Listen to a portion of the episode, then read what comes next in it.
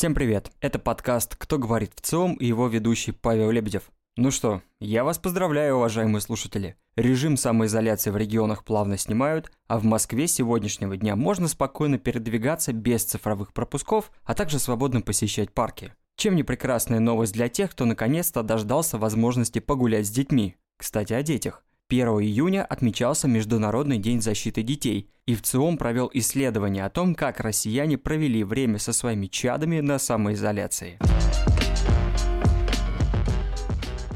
Родители несовершеннолетних детей, это 32% от всех россиян, отмечают изменения в общении с детьми в связи с переходом на самоизоляцию. Они стали больше времени проводить с детьми, говорят 14%, и больше общаться с ними, отмечают еще 11%. Также больше внимания стало уделяться учебе, отмечают 6% россиян, хотя при этом родители отмечают тяжесть дистанционного обучения, тоже 6%.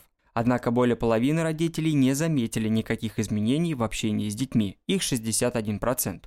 Почти поровну разделились доли тех родителей, кто стал больше времени проводить с детьми в связи с самоизоляцией, их 48%, и теми, кто проводит с ними столько же времени, как и раньше, 46%. Наиболее распространенные занятия с детьми в условиях самоизоляции – это ведение домашнего или дачного хозяйства – 47%, еще выполнение учебных заданий – 45%, а также совместный просмотр телевидения и прослушивание радио – 33%.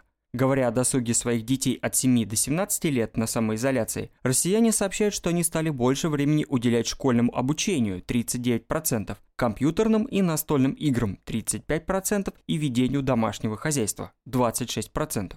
При этом родители хорошо осведомлены о любимых фильмах или сериалах своих детей в возрасте от 7 до 17. Об этом сообщают 42%. Почти столько же считают, что у ребенка много разных любимых фильмов и сериалов – 43%. Говоря о любимых книгах своих детей, 36% родителей заявляют, что знают, какой книге отдает предпочтение их ребенок. Также 37% сообщают, что у их ребенка много разных любимых книг. Однако наименее осведомлены родители о музыкальных предпочтениях своих детей. 11% сообщили, что им известно, какую группу любит их ребенок.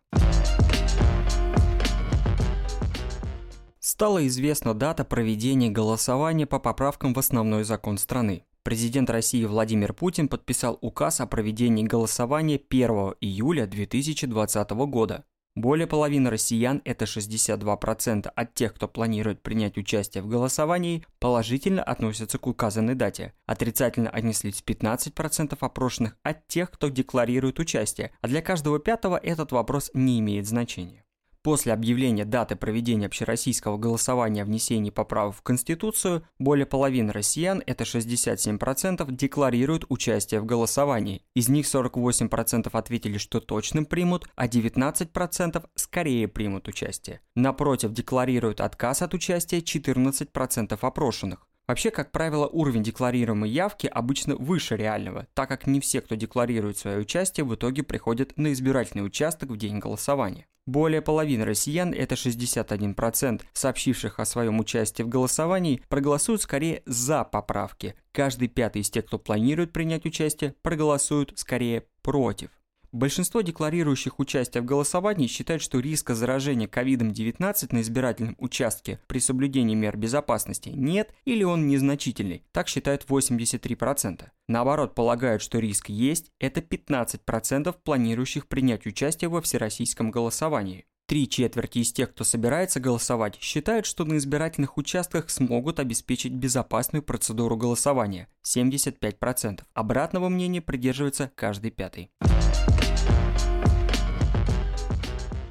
Спасибо за прослушивание. Сегодня коротко, но зато о самом главном. Напоминаю, выпуски нашего подкаста доступны на Яндекс Музыке и Apple Podcast. Подписывайтесь, ставьте оценки и делитесь с друзьями. У микрофона был Павел Лебедев с подкастом «Кто говорит в ЦИОМ». Услышимся через неделю. Пока!